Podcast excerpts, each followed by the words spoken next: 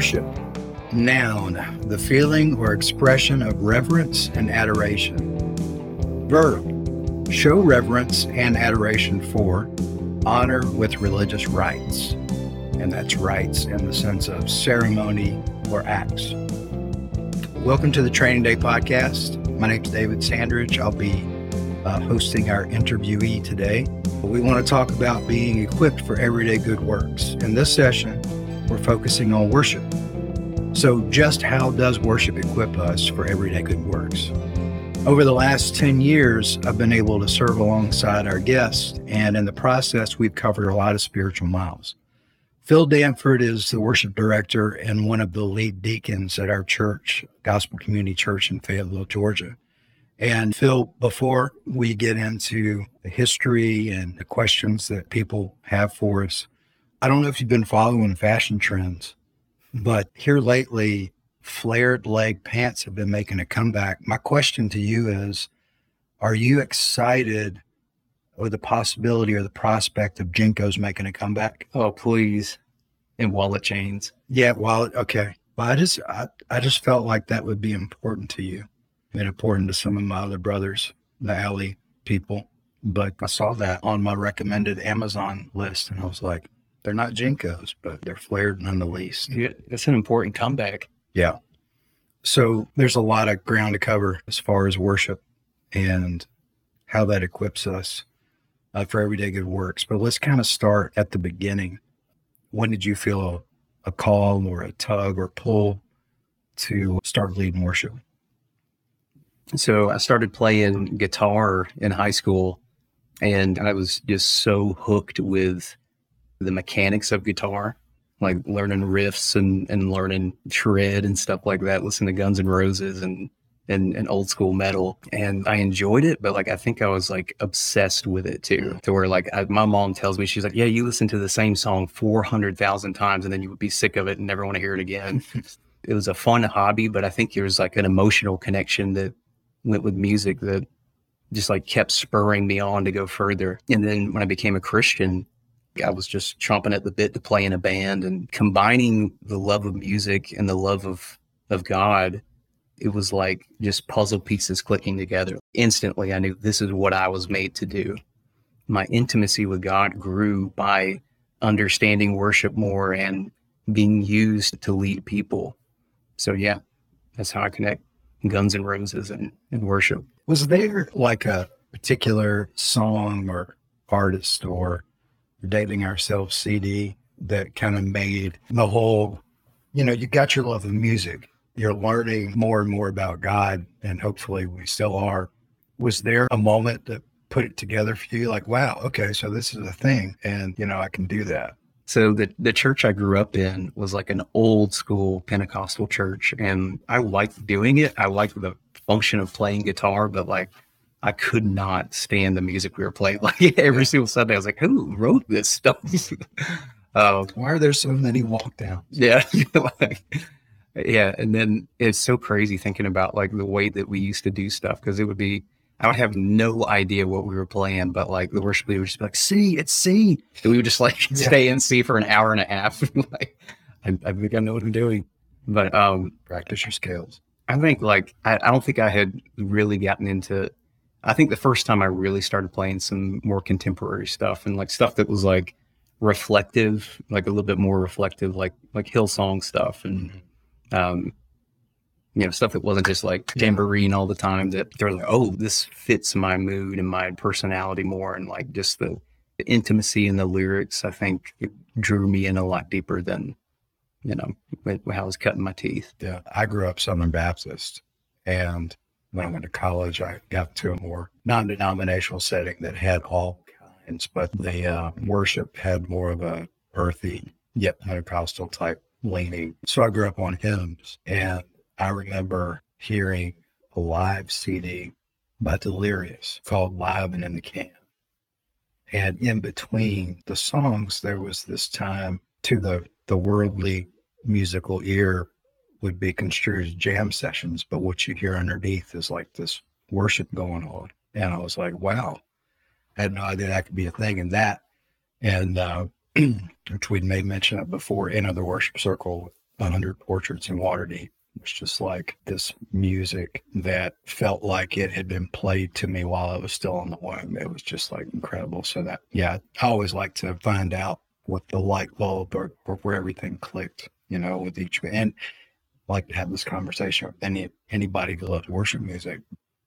So tell me a little bit. I know based on what I know that there's a lot, but your, your day job when you're not wearing your worship leader cape, you're wearing your Clark Kent glasses. What do you do during the week? And how does that prime you for what you are to do coming up on Sunday?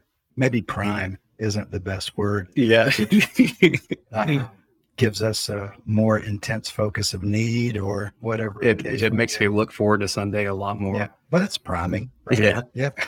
so I'm a, a home builder and I, I, deal with construction trades and homeowners and a lot of people that are very angry all of the time. How it's helped in leading worship is just being able to connect with people and communicate too. Like I think that's the weird skill that I didn't think I would learn in building. Is like this person is saying this and their actions are speaking this way, but it's probably because they're feeling a different way. Like right they they might be mad in this moment, but it's because of whatever fear, insecurity, or you know, and like it, as much as it sucks in the workplace, like it really is. Like these are tools for loving people and discipling people better, and like I think that's one way that the Lord is shaving off some of the callousness on me. Is like there's so many layers of emotions that go into our interactions that if you can view people with the heart of Christ, you can cut through a lot of the the stuff and see where people are really coming from.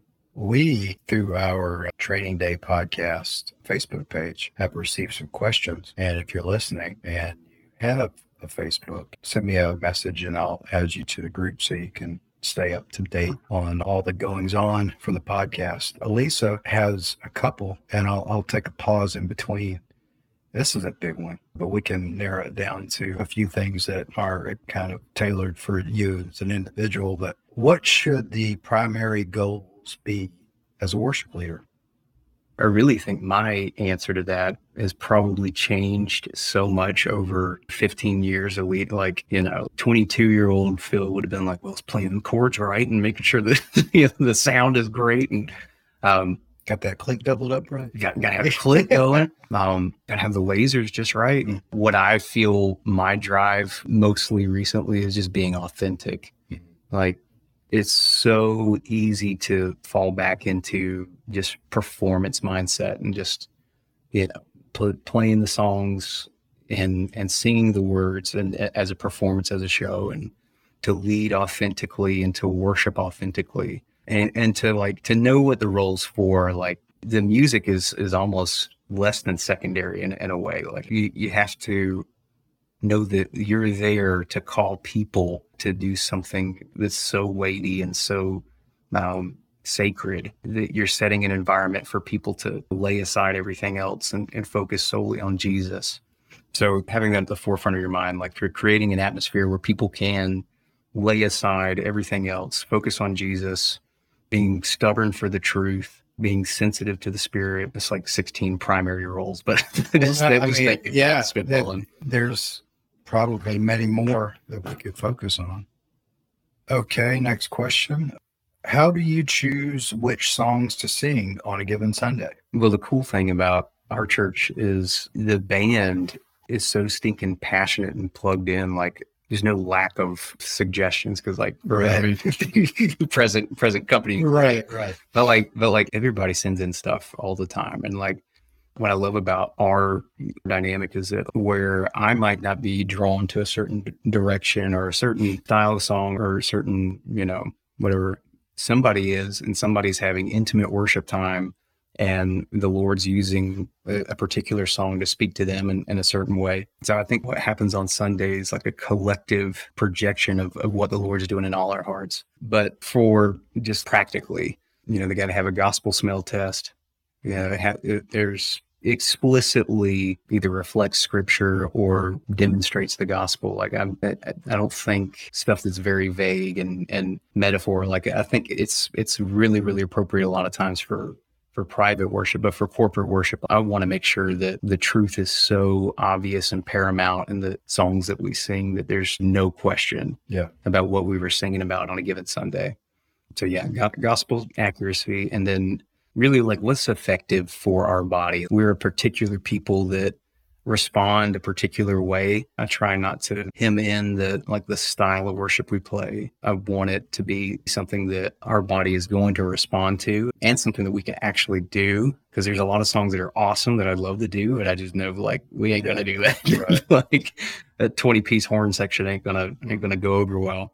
And I try to pick songs that are that complement the the theme of the sermon series we're in and like we're in the in the minor prophets like themes of repentance and themes of like loving discipline and stuff like that's trying to make sure that what we're doing is a response to the preached word and honestly sometimes the spirit just works it out like well i'll be like i didn't know that's what kirk was going to say but this song Yeah. flows great into it Yeah. um because because god's sovereign That happens so much. yeah That's crazy. Speaking of the song selection, for those listening, you may, if you attend our church, have noticed a pattern. We infuse at least one hymn per service. And that's considering the, the, the history of the church we just celebrated our, our 10 year anniversary. It's a fairly new development as far as its intentionality goes. Uh, if you look at the overarching scheme or timeline of our church, what prompted that uh, that focus? One like as we become more diversified as a body the mm-hmm. real heart of a worship leader is trying to to see what's like i said earlier like what's what's what is most effective for our particular body. Yeah, and there there is like an emotional and historical deep connection to some traditional hymns that is a fitting response for certain people you know whether they mm-hmm. grew up with it. And and there's a there's a reverence in communion yeah, like being tied to the history of the church like us doing ancient hymns or you know not even ancient hymns but us doing traditional hymns continuing a legacy of the church of christ and then you know there's not many contemporary songs that are just so explicitly going to outline theology and you know stories of repentance and redemption and you know, or outline the character of God as hymns, you know, like some that are that are just, you know, pulled straight out of scripture. Like it's yeah, so us neglecting hymns, I think we're miss if we were, we would be missing out on on something really, really special in a worship service. and there's something to be said too, because we've done hymns since the inception of our church, but there's something also to be said for, albeit not as intricate as maybe an orchestral arrangement, but there is something to be said for the traditional arrangements of the hymns too, because there's an aspect of familiarity, like you said, that draws in. But I know that I've done over the years arrangements where the music just didn't match the message, you know? Yeah. so, um, I'll, I'll spare the examples, uh, but that's a part, I think, uh, of our service uh, because, especially at the end of communion, which I'm so glad that we do every week, just observing that and, and having that time to reflect, I think it's served our body well.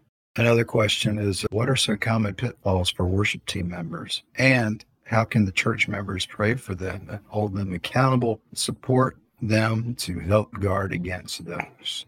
I think my first gut reaction when I hear that question, I think, what are Phil's common fit pitfalls? Know, like, Yeah, I'm sitting here thinking about all mine. Yeah. um, I tell you what, let's do it. I'll tell you yours. yeah, oh yeah. All right. let's touch that. It's like, um, I think pride, like like in all its manifestations. So being such a public role and being such a front facing role, it is so hard not to make it about yourself, not to make it a show, not to make it a performance, because you are literally performing. You know, it, it is so hard to divert all glory. And the temptation is always, hey, this service went great. Maybe it's because I did great, you know, Right. like that's that's that small voice where, or you know, this service went awful. What could I have done better? You know, and we forget that th- this service is the Lord's, and we're just lucky enough to be used. So pride definitely, and feeling the need to have a fake face. I mean, you know as well I do. I don't feel it every Sunday. You know, my heart and my soul yearns for worship, but some Sundays I roll in and, and I'm, oh, I don't feel like I don't feel like setting up gear at you know seven or eight in the morning and Yeah. go through song. So like the natural tendency is like, well, let's fake it or let's, you know, because the other option is just being up there looking depressed, you right. know. I think that's a real dangerous place to be is when your actions, your uh, your talents, your all of it's in it, but your heart's not in it. And I, I, think that has a real effect on a worship service and the leader personally. Like there's such an opportunity for intimacy with the Lord on stage and singing with your body. But if you're stuck in a habit of being performative or, or trying to fake it for I don't know whose sake, you know, not not your mm-hmm. sake, but it's really detrimental. Yeah, I think a lot of it is, and this is not the right mindset, but a lot of it stems from what are others' expectations of me in this moment. And sometimes the expectations are good and, and noble and stuff for us to strive for. But when that's that becomes so loud and so prominent, you know, one thing I, I think about this question, I think we could sum up is like, what are the common pitfalls? You know, how can church members pray and hold them accountable? Supporting the guarding is thing. I think it all comes down to guarding your heart. Yeah. And there's lots of ways to do that. For me personally, I would have, and this isn't exclusive to my time at GCC. This has been kind of my whole life. But, you know, I, I feel a certain way, but I know based on God's sovereignty that the way I feel is wrong. So I'm not really going to let myself dwell in that sin or I'm going to fight it. And nine times out of 10, if I don't let the Lord do what he needs to do in my heart, uh, either than me trying to do the right thing and my heart's not wanting to do the right thing, I'm going to lose that battle every time. And so that's from not guarding my heart. And mm. it, it's a practical ways. I could have guarded my own heart with the Holy Spirit's help. And not that these practical things wouldn't be immune to walking in sin and doing these things, but, you know, being transparent and being to a degree outspoken, not commenting on every single solitary little thing. Heck, Phil, you know, I think you didn't, you know, tune your E string quite right on that, you know. So let's try to do better, brother. Because you're doing the Lord's work. All right. Uh, that E string just ain't going to get it. But no, but, but not, you know, it's funny because, you know, when you talk to, to people and especially when you're trying to, from a practical level, trying to refine something as much as you can, everybody's got an opinion. Mm-hmm. Everybody's like, well, you know, but it, you know, sooner than later, I think, you know, the worship team members and, you know, the church as a whole, because everybody serves on some level and serves in whatever is, is you know, whomever you're serving with, uh, you save yourself a lot of heartache, you save yourself a lot of toil and potentially bitterness if you just extend that benefit of the doubt. Yep. And, and communicate in that. And a lot of times you'd be like, okay, so Phil, what you're saying is you don't like strawberry Pop Tarts? And Phil's like, no, that's not what I'm saying at all. You didn't hear me. And so we can clear that up and and he can, you know, not fall into sin in that regard by choosing, you know, brown sugar Pop Tarts over strawberry. So anyway, this isn't about personal things, but you know, as far as how how to guard ourselves, you know, really what we can do is see what we have observed. But I think the things that are most powerful and poignant are things that the Lord has actually done in our hearts too. So that's for free. Another question is Does the theology of the writer matter? Why or why not? Pass. Pass.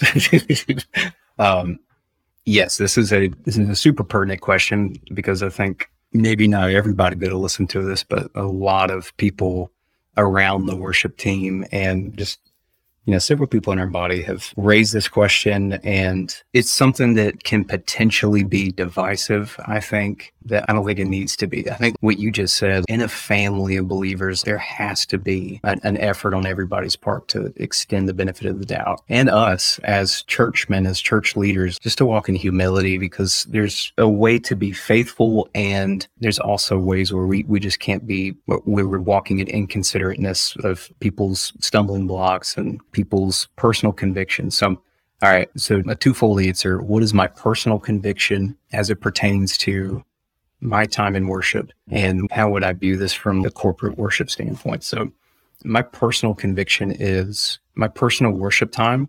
I think if you looked at like, and I don't, I don't know if it's public or not, but like my, my iTunes playlist is probably the craziest mix of, Well, I'm, music. I'm, I'm your friend on Apple Music, so I can see it anytime I want. yeah, I know what you're into. Mhm. But yeah, like I mean, it ra- it ranges from like obviously like contemporary worship to death metal to like pop punk, country. And I think it's it's by nature of being a Christian. Like I feel moved to worship in all forms of art, and no matter what the writer's intent was. So secular songs, secular movies, secular art, in one way or another, I believe all good art reflects the gospel, whether explicitly or implicitly. Like I can see the beauty of creation and the beauty of God through any music that I listen to. That being said, for personal and private worship time, I look at songs on the merit of the lyrics themselves. I feel like that, that supersedes the writer's beliefs, the writer's affiliations, the writer's whatever organization they represent. I'm able to make that separation and some of my most precious songs to, for for private reflective worship or songs that I think if we dug into the person's theology, like we wouldn't see eye to eye on a bunch of stuff. Right. I think that's like that's something super universal. I mean, I think I don't think that's new just because like we have so much worship to choose from and so many different worship leaders to choose from. Like this is something that's universal. Like if you you know doing like reads over some of the traditional hymn writers, I wouldn't affirm everything these hymn writers Right. believed in or wrote or Some of them would have been canceled. yeah Like I mean, even after their salvation.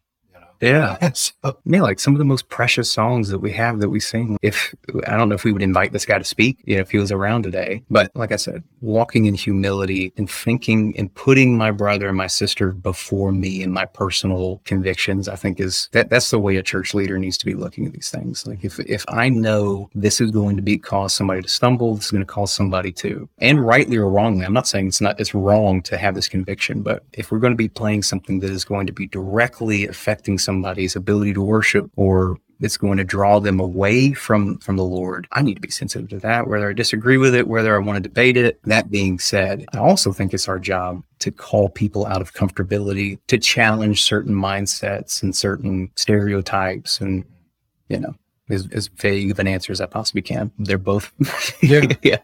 It does and doesn't matter. okay. So it does. Well, and, and I would say the theology that's in your heart affects and informs something that may be deemed as ambiguous. Because, like, when you're talking about rocking out to Satriani, I'm just kidding. Um, but, you know, My that- man. Right, right. Your idol. Um, but uh no, but like when you're talking about something that that maybe isn't intentionally sacred in nature, which you know that's debatable too, because every good and perfect gift, you know.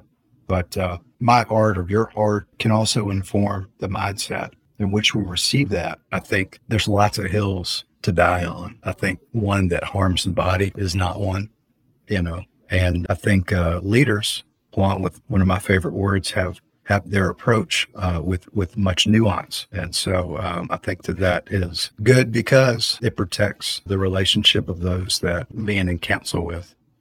So you know, you didn't really you said yes and no. So There you go. does the theology of all right let's let's talk around this question or so that the theology of the writer matter i think it does in and of itself for the writer because it Sure. informs who they are for their own salvation for their own eternity and i thought about i was thinking and i mentioned this to you earlier from a songwriting perspective i'm looking over like a catalog of stuff and i and i told you this before, but I don't know if I've ever been able to look at a song that I've written or had a hand in or anything like that and been able to pinpoint my theology like as a whole. There's only a handful of songs that I would say that, that are, are modern ish songs that are um, definitive theological statements. Here's my theology in a nutshell. And those of you who have been at GCC for the majority of our existence will remember a song called Grace Alone by the Modern Post that was written by Dustin Kensrue. Go listen to that. There's a whole lot of words, a whole lot of truth, and It's like an essay. it is it, it It is an essay. It is like here is every theological point within this song, and it is solid. And it's you know it's a good song too. But at some point, I think a writer could listen to that song and feel pressure to put their entire theological belief system within three and a half minutes, and sometimes it doesn't work out so well. sometimes, but from that perspective, I would say it's important that the content, whatever exhaustive or minimalistic it is, I would say that the theology of that is sound. You know? Yeah. And, you know, so in that regard, I would say, yeah. Well, and when you reread the question, like I realized, I think I rabbit trailed so far off what the actual question was. Who are you talking to about rabbit trails? Oh, the rabbit master. Yes, we're good. So does the personal theology of the writer matter? Mm-hmm. And I think like you, you hit the nail Well, it. and it doesn't necessarily, I don't know if that's what Nicole was asking exactly. Yeah. Uh, but you know, if you add a word into this question here or there, you can have lots of different views on it. But from a personal, yeah. Well, For the- For okay. the sake of the writer, I hope so. Well, when I heard it, when I heard it again, I was like, well, you know, yeah, it's absolutely, it matters to them, obviously, a whole Mhm. lot. But I think, so going back to viewing all things through humility, I know beyond a shadow of a doubt, I do not have the corner on correct, right theology. oh, right, right. Whatever, whatever I believe now is is being informed constantly. Yeah. is being improved constantly, and hopefully to the day I die, like oh, wrong thinking and and misinterpreting scriptures and stuff that's unhelpful. God will continue to shave that off.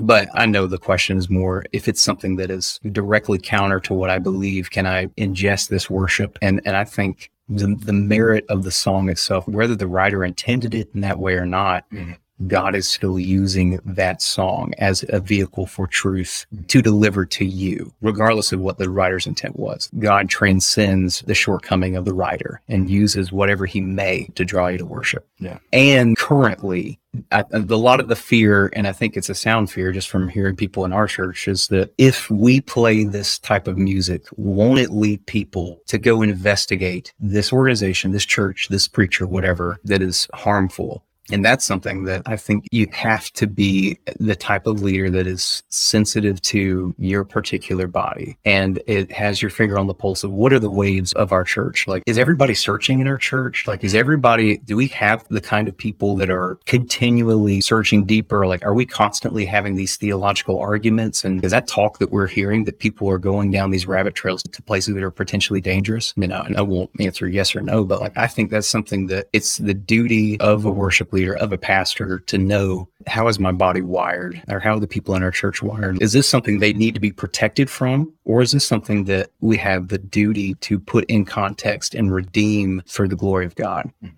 Yeah, that. Yeah, well, I think it too, and and not to. I I, I want to be clear when I use this example. I'm not trying to equate a leader to a parent and a member to a child, but to some extent, from a content standpoint, the leadership are you know the first line of defense, the gatekeepers, so to speak, the under shepherds of the body. And, and I think about like with my kids, I didn't forget how much I freaked out and how much it shook my world when I heard my grandfather say a cuss word on a golf course for the first time. I was 10 years old and I had never heard anybody in my family in real life say a cuss word. And I was like, oh, couldn't, I didn't even want to drive a golf cart anymore.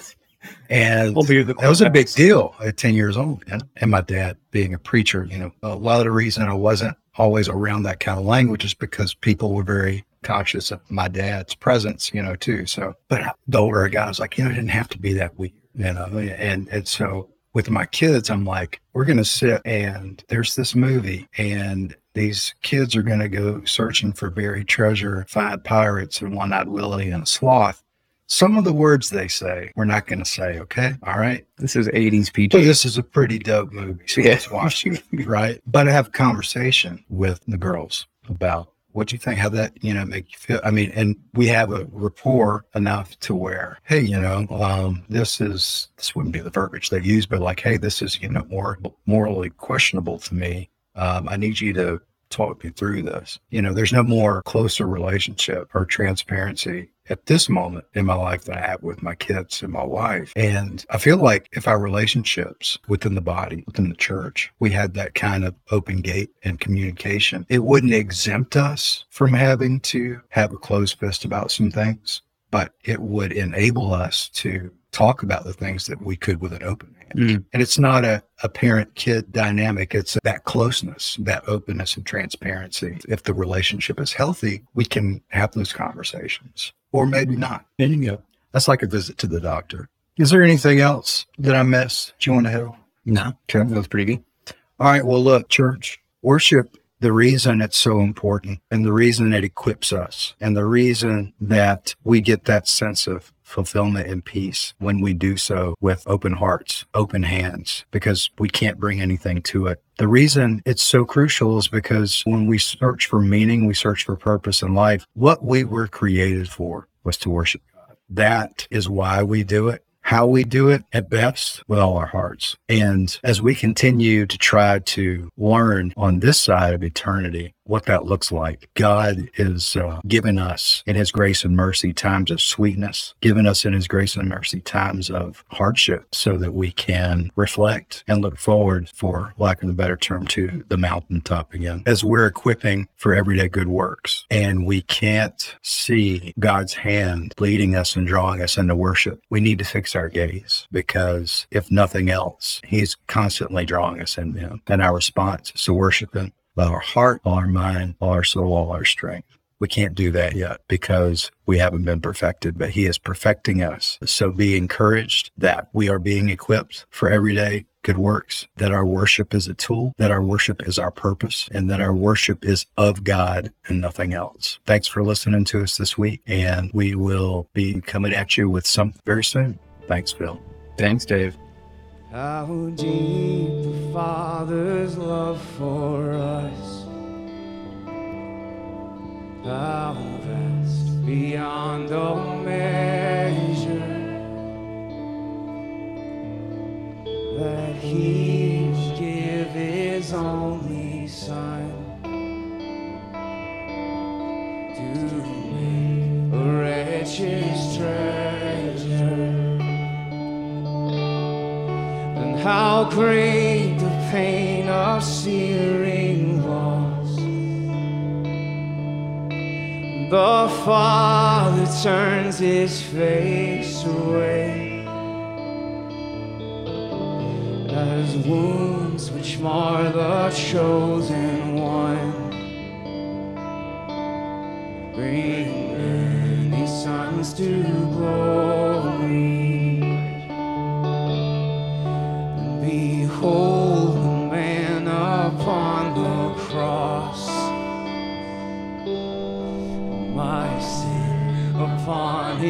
Shoulders. Ashamed, I hear my mocking voice call out among the scoffers. And it was my sin that held him there until it was accomplished. His dying